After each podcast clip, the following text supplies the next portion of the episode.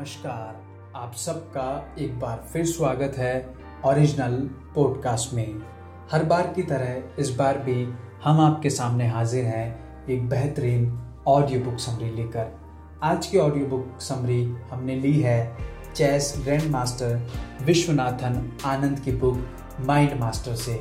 तो आइए सुनते हैं इस बेहतरीन ऑडियो बुक समरी को। अपने सपनों की आवाज़ दिल में ज़िंदा रखें।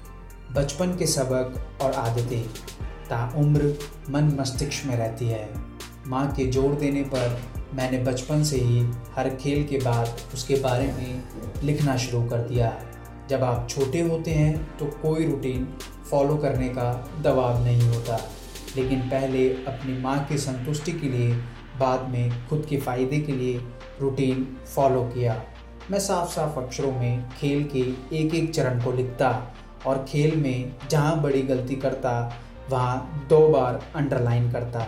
धीरे धीरे ये आदत जीवन का हिस्सा बन गई। खेल में हार के बाद जब निराशा हावी होती, उस दौरान भी मैं खेल का लवोलवाब लिखता और गौर करता कि कहाँ चूक हुई।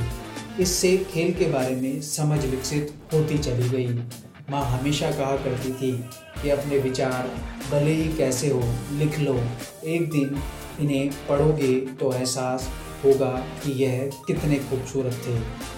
टैलेंट पौधे की तरह होता है।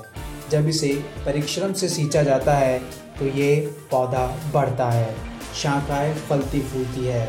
सही पोषण ना मिले तो पौधा मुरझा जाता है। कड़ी मेहनत से ना सिर्फ़ आपका टैलेंट निखरता है, बल्कि आपकी छुपी हुई योग्यता बाहर आती है। इतने सालों तक शतरंज खेलने में अगर किसी एक चीज़ ने मुझे ताकत दी है तो वो है जिज्ञासा। उन चीज़ों को सीखने की इच्छा होनी चाहिए, जिनमें आप अच्छे नहीं हैं।